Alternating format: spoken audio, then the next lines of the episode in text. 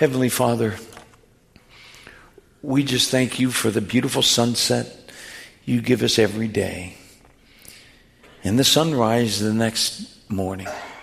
But Father, we thank you for what is beyond that sunset, what is waiting for us in Beulah land, in that glorious place called home where you and your dear son live.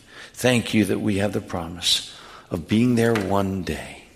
And so, Father, now I just pray that you would uh, minister to our hearts once again as we open your word. And we will thank you as we pray this in Jesus' name. Amen. Amen. Well, if you will take your Bibles, please, and uh, let's turn together uh, to First Peter. First Peter, we're continuing our series of First Peter. It's been a little while since we've been here. And by the way, I want to thank again Colonel James May for filling in for me the other Sunday night uh, when he brought the word to you here in the evening. Thank you, Jim. Uh, I got a chance to listen to it uh, on the uh, the audio, sermon audio, and uh, how powerful it was, so practical, and what a blessing it was to my heart, Jim. Thank you. And I know you all were blessed. And then uh, I do praise the Lord for Nick. Uh, God really used that young man uh, to fill the pulpit while I was gone. And um, it, it, escaped me this morning. I was had so much going on. I was mentioning his baby and everything else. I forgot to. I wanted to tell the congregation how much I appreciate Nick and, and his ministry of the word. Uh, I got to, we got to watch him on YouTube, the YouTube video of, of his preaching down there in, at the shore. And so uh, we were able to listen and, and God, again, I, I just can't thank the Lord enough for sending us such a, a young man who knows the scriptures, loves the Lord, and now God has blessed him with a, a, a new baby. So we want to continue to pray for him. But thank you, Nick. Uh, here, if, as we turn to uh, 1 Peter chapter 2, we're in chapter 2 now, and we are going to pick it up tonight at verse 11. And we're going to look at verse 11 through 17. So this is part 9 of our series. Verses 11 to 17 of 1 Peter chapter 2. And what I'd like to do is uh, let's read through it and then we're going to break it down, if you'd follow along. Verse 11. Peter writes, Beloved, I urge you as aliens and strangers, again, we know that word can be also translated foreigners, to abstain from fleshly lusts which wage war against the soul. Keep your behavior excellent among the Gentiles, so that in the thing in which they slander you as evildoers, they may, on account of your good deeds, as they observe them, glorify God in the day of visitation. Submit yourselves for the Lord's sake to every human institution, whether to a king as the one in authority or to governors as sent by him for the punishment of evildoers and the praise of those who do right. For such is the will of God that by doing right you may silence the ignorance of foolish men. Act as free men and do not use your freedom as a covering for evil, but use it as bondslaves of God. Honor men, love the brotherhood, fear God, honor the king. Honor the king. Here we come to a, a passage of scripture that uh, uh, Peter, again, if we understand the, we have to understand the situation, the time frame when Peter's writing this. Uh, Nero is emperor. That wonderful guy, Nero. Um, as you, you know the story of Nero and his wickedness, uh, how he burned the city of Rome, and then he turned on, he had to find, uh, he wanted a new Rome, and so he decided to burn the old one down. But then he saw that everyone was so mad and upset, wondering who did this, that he ended up blaming the Christians. And therefore, he had the Christians rounded up, arrested, brought into the arena, burned at the stake, thrown to the lions, and, and so much else. And many martyrs gave their life. In fact, Peter gave his life as a martyr under the rule of Nero. But here is Peter wants to clarify some things with the believers who are suffering in various parts of the land throughout the Roman Empire. Remember, he talked about those who are scattered. And we remember the title of this uh, series? We called it Alien Life. Alien Life. And we, as Peter puts it, you and I, believers in Christ, we are considered aliens, strangers here on earth, foreigners, sojourners, that this is not our home. How many uh, uh, have you recently felt more and more like, I don't belong here? You know, I, I, look at the news, I see what's going on, and you just feel more and more like, like, Lord, uh, take me away. I'm ready to go. Lord Jesus, come. And Peter wanted the believers who were suffering during this time to also understand something when it came to authority, and especially authority of the government, Rome, the Roman Empire, Rome itself. And now, here, uh, Peter is, uh, is what, uh, what we would call, he's giving household codes, someone said. Someone like to call it household codes. And so, what we are to do as uh, in, in, and the Apostle Paul gave the same kind of instructions in both Ephesians and Colossians. But basically, it concerns the mutual instructions for husbands and wives, fathers and children, slaves and masters. Now, Paul, the, the apostle, when he wrote his letters, he focused mostly on how believers should relate to one another. But Peter, his concern was on how we as the church relate to the unbeliever.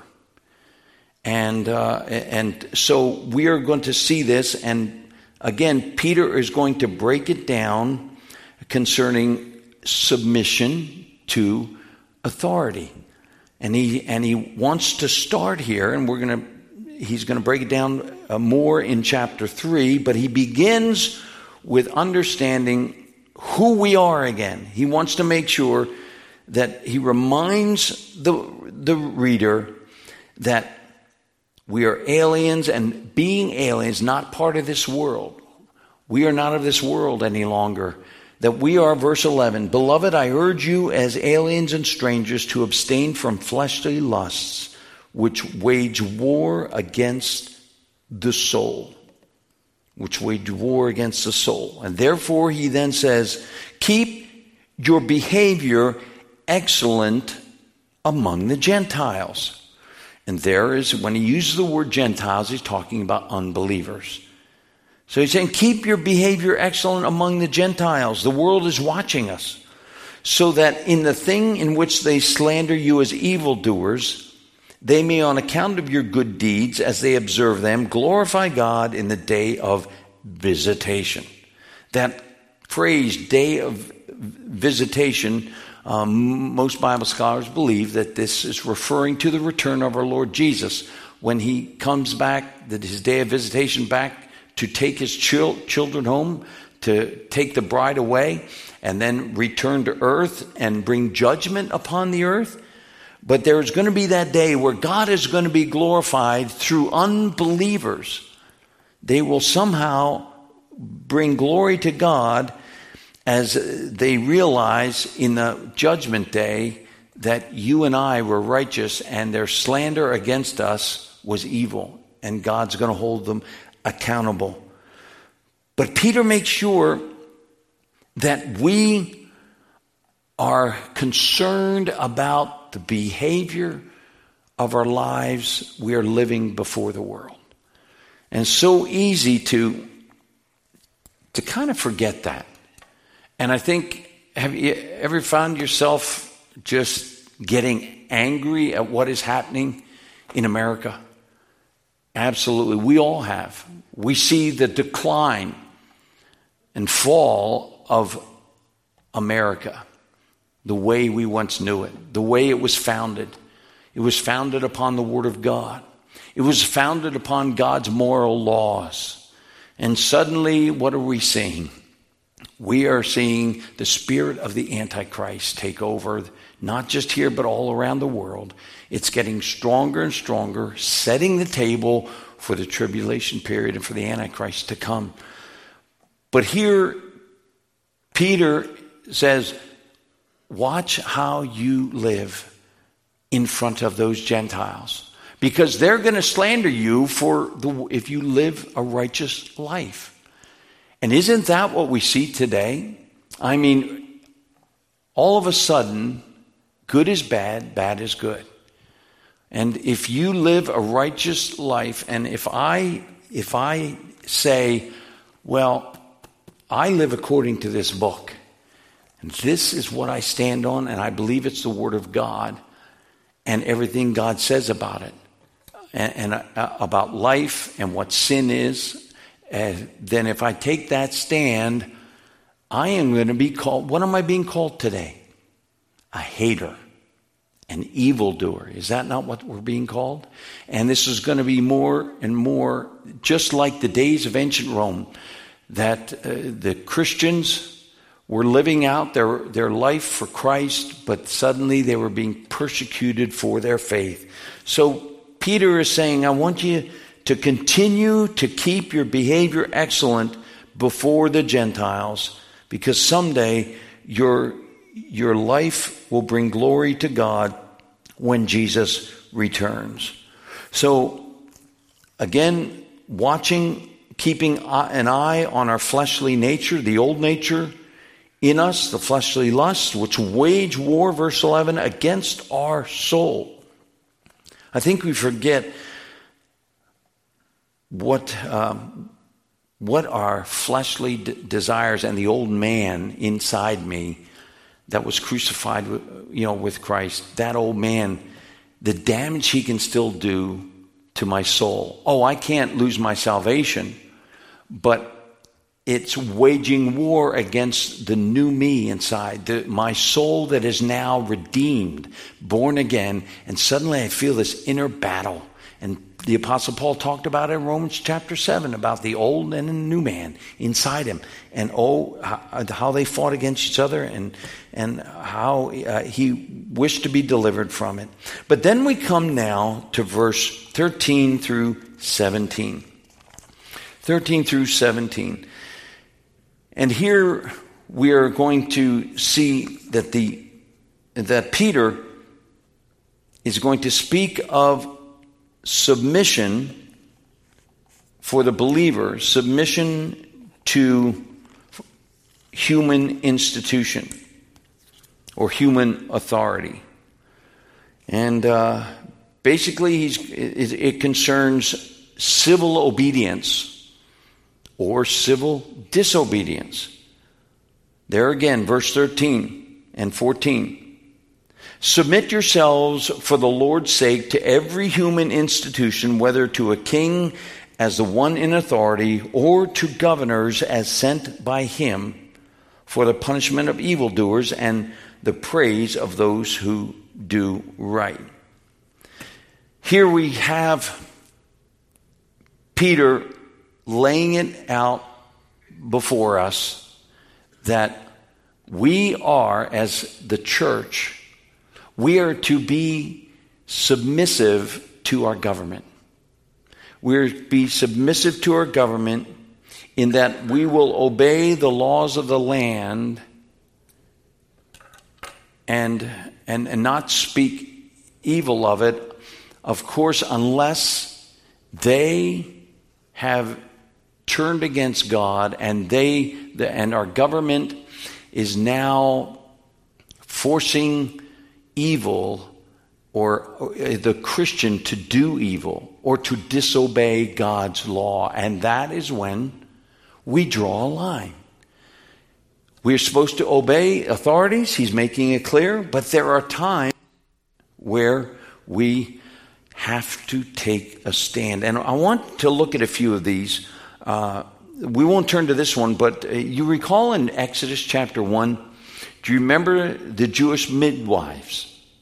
They refused to abort the male children that Pharaoh had commanded. And that's why we had Moses, because she disobeyed Pharaoh's command. That was the authority of the land.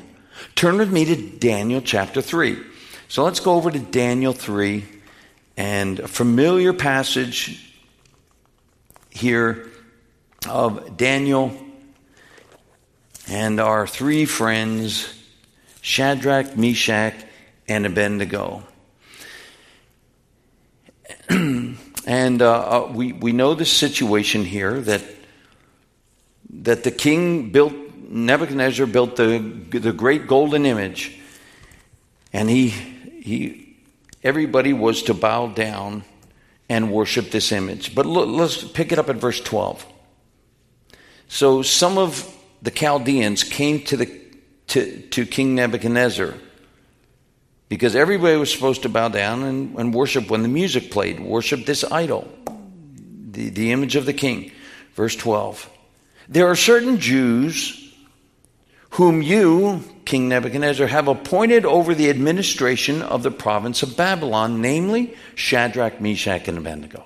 These men, O king, have disregarded you. They do not serve your gods nor worship the golden image which you have set up. Notice that Shadrach, Meshach, and Abednego had been given great positions in the kingdom. They make it clear, they remind the king, these are the guys that you appointed over the administration of the province of Babylon.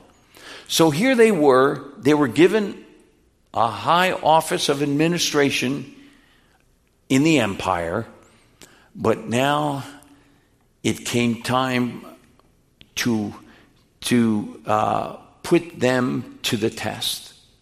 And they were put to the test, of course, as the music played, they stood standing. They did not bow before the before the image and worship. In verse 13, then Nebuchadnezzar, in rage and anger, gave orders to bring Shadrach, Meshach, and Abednego.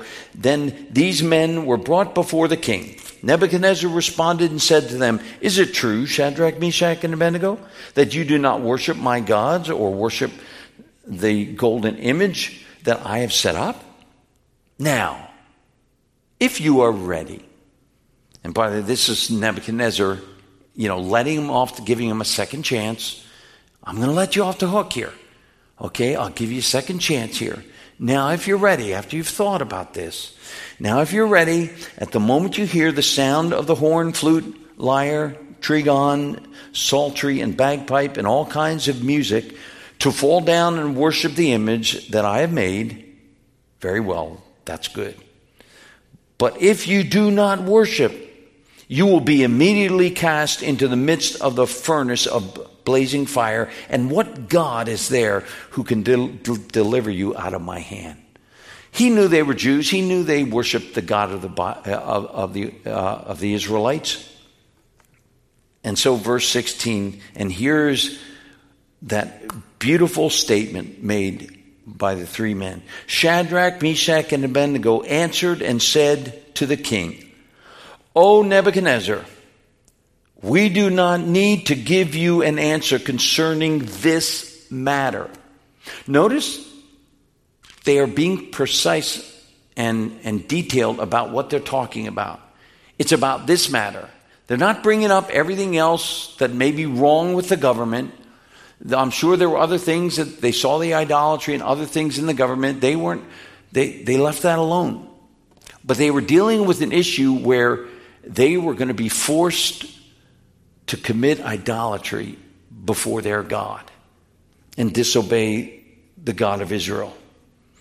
And so, verse 17, if it be so, our God, whom we serve, is able to deliver us from the furnace of blazing fire. And he will deliver us out of your hand, O king.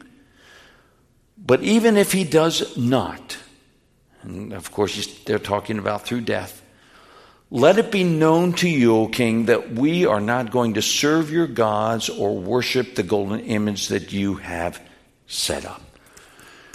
And we know the rest of the story. This is our perfect example of when we are to take a stand against evil that the government may bring upon us and force us to do. And these are the times, more and more, where you can feel the oppression. You can feel that, that they're, they're coming after us. You know, the wicked men are going to come after us. And we are going to be in a place, and we don't know how long that'll be, where we will have to take a stand for our faith. And they may say, you either do this, what is what we have made law, or you pay the consequences. And uh, if you've noticed, what has our country done? It's redefined everything. Suddenly, everything has been flipped around, and so definitions ha- definitions have been changed. So they're rewriting the dictionary basically. And so you look up in a dictionary the word man, oh, they're changing that. You look up woman, they're changing that. They're, and all kinds of things. And what, the, what used to be sin is now being blessed and called great. And you and I, dear friends, are, Peter is, is telling his people we do need to submit to authority. And we need to live a quiet, peaceful life. And we, we live in obedience to the authority that's put over us. Unless it gets to the place like this where we are deliberately forced to go against God's moral law. So I just wanted to make that clear when it comes to submission. But if you go back with me to 1 Peter now, let's go back to 1 Peter chapter 2. Peter is making it, cl- it clear. We need to be, as Christians, law abiding citizens. I have to make sure that I obey the laws of the land that are not contrary to the Word of God. And so he says there, submit yourselves, verse 13. But here's the key that sits in there submit yourselves for what? The Lord's sake to every human institution, whether a king as one in authority or to the governors the local authorities as sent by him for the punishment of evildoers and praise of those who do right. I think the key to this passage is for the Lord's sake. If I remember, though I may disagree with things that the government may be doing, certain things, I, I disagree with how they're handling things and, uh, and some of the changes that are being made uh, I may disobey, yet if, if they are not forcing me to disobey the Word of God and His moral law, then I need to be submissive, submissive to the government that God has placed over me and over us as the body of Christ. And what is the key? That I remember in my mind that I am doing this for the Lord's sake. Doing it for the Lord's sake, doing it in His name. So, in other words, I submit myself to the authorities, even though they may be wrong in some of the things that they are do- doing and choosing to do. I submit myself as if I'm submitting myself to the Lord, because that's really what I'm doing. I'm saying, Lord, you told me to su- submit for your name's sake to the government over me, so therefore I will do that, Lord. And you see, my submitting to authorities, the earthly authorities, it will be a sign, proof that I am really submitting to God's authority in my life. Isn't that true? That my that He is my authority, and what what God tells me to do, that will I do. And so Peter is making clear, trying to make certain, understand this, that you might be persecuted, Christian. You might be arrested for your faith. But basically saying, if that's the case, let them arrest you.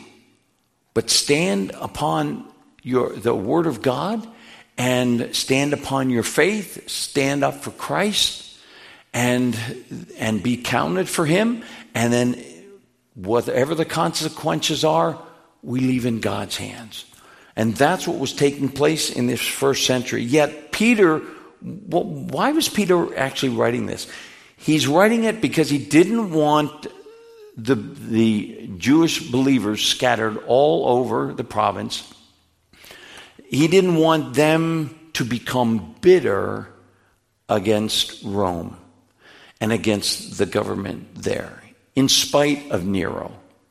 They still, the land still had some good moral laws, even though they have a, had a wicked emperor, a wicked king. He's basically saying, watch your behavior before the world and, and submit to authorities and submit to those who are, uh, are in authority over you. And then we come down to verse 15. For such is the will of God that by doing right, keyword right, obeying God, what God says, by doing right, you may silence the ignorance of foolish men.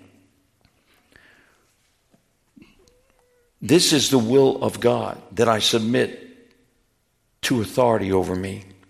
It's God's will. And by doing this, and by doing what's right and living a, a, a life that ha- is uh, demonstrating excellent behavior, and people can see that I'm not living like the world, and I march to a different drumbeat. I march to God's drumbeat.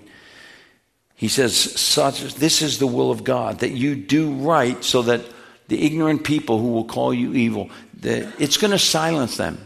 That word silence them has the idea in the Greek of putting a muzzle on a, on a, on a dog or an animal.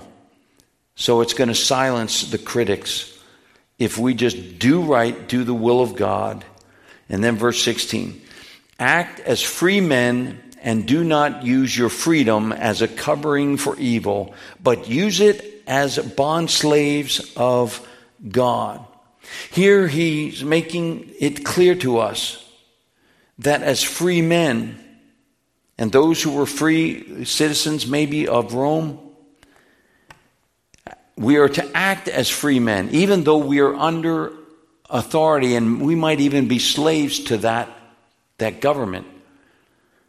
But we are to act as free men and do not use your freedom as a covering for evil, but use it as bond slaves of God.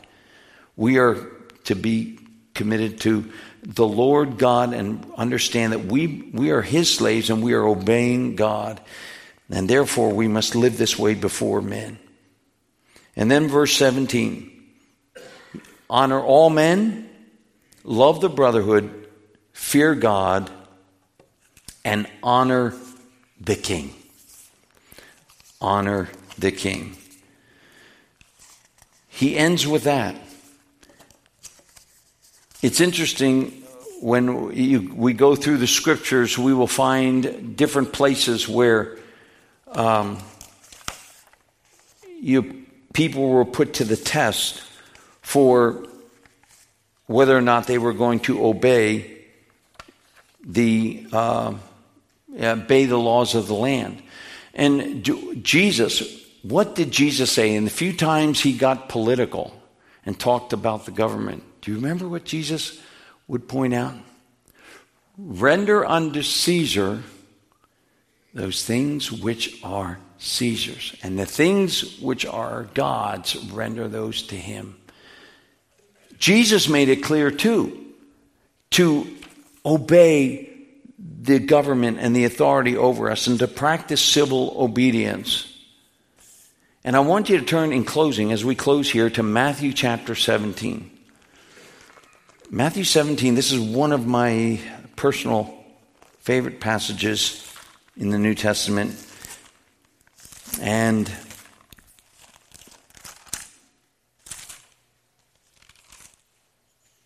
and we'll pick it up at verse 24. By the way, have, have any of you ever complained about your taxes? No, no, we never do, do we? Oh, hey, they keep rising. That's okay. Yippee. No, yes, we, we go, oh, they're going up again. But here is a beautiful account of how Jesus looked on authority over, over them and his disciples. And pick it up at verse 24. And when they had come to Capernaum, those who collected the two drachma tax came to Peter and said, Does your teacher not pay the two drachma tax? And he said, Yes. So Peter's telling them the tax collectors came around into the town and said, Time to pay taxes. Do you pay taxes? Do you and your, you know, does your teacher, they knew Jesus was there. Do you, you and your teachers, do, do you pay taxes? You know, I'm sure they were figuring they'll just say, no, we don't pay taxes. We don't believe that is being used for God. Or, you know, uh, it, it, this was a temple tax. These were temple police that were going around and collecting the taxes, which every Jewish male had to pay once a year. Okay? And it was a, a two drachma tax. And so uh, they so they they confront Peter. So what does Peter do? So Peter, verse 25, he went into the house. As he went into the house, who spoke first? Jesus. See that? And he went in, came into the house. Jesus spoke to him first. See, Jesus knew what was going on, knew what was out going on outside the house. He knew the tax collectors had come. He knows all things. And he asked, asked Peter, What do you think, Simon? From whom do the kings of the earth collect customs and poll tax? From their sons or from strangers? And upon his, his saying, From strangers, Jesus said to him, Consequently, the sons are exempt. And now he's talking about, again, the temple tax, and they are the sons of Abraham. They shouldn't have to pay the tax. It should be foreigners that should pay the tax. He says, We are sons, so they have a right, they have a right to say no, according to uh, the, uh, uh, you know, the, the earth, earthly customs. But he says, verse 27, but lest we give them offense. Jesus is concerned about offending the tax collectors that just showed up. And he's here, this is a one on one private moment with him and Peter. And he wants to teach Peter something about authority, about civil obedience, and also about faith.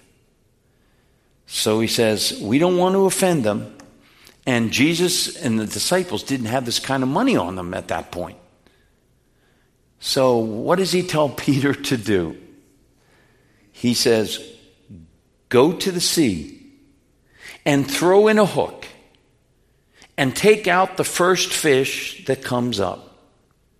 And when you open its mouth, you will find a stater, or a, which is a shekel. Take that and give it to them for you and me. This is, this is one of my personal favorite miracles uh, that the Lord Jesus did. Because he is providing He's saying, Peter, don't worry about it.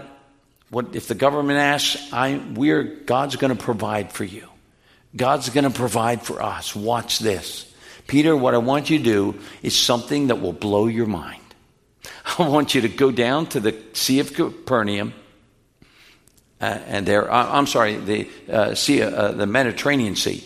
Go down to the sea, which was where the uh, uh, Capernaum was sitting on, and go down there, and I want you to throw in, take your take your fishing rod, throw in your fishing rod with the hook on it, and then he said, "What I want you to do is take the first fish that comes up, the first one that grabs your hook, you pull out of the water.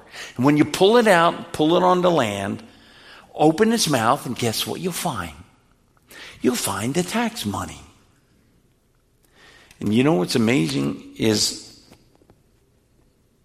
this if, if you really study this and what that drachma is and what a stater is, um, a temple tax. A temple tax for one male Jew was, uh, was half a shekel, okay? It was half a shekel for one, one, one man. So they, they made half shekels. You can buy them on eBay today. Yeah. You, you'll see them. The ancient coins of half shekels that they used to put in the temple as temple tax back in Jesus' day. It was called the shekel of Tyre, the city of Tyre, shekel of Tyre, pure silver. They had this half shekel.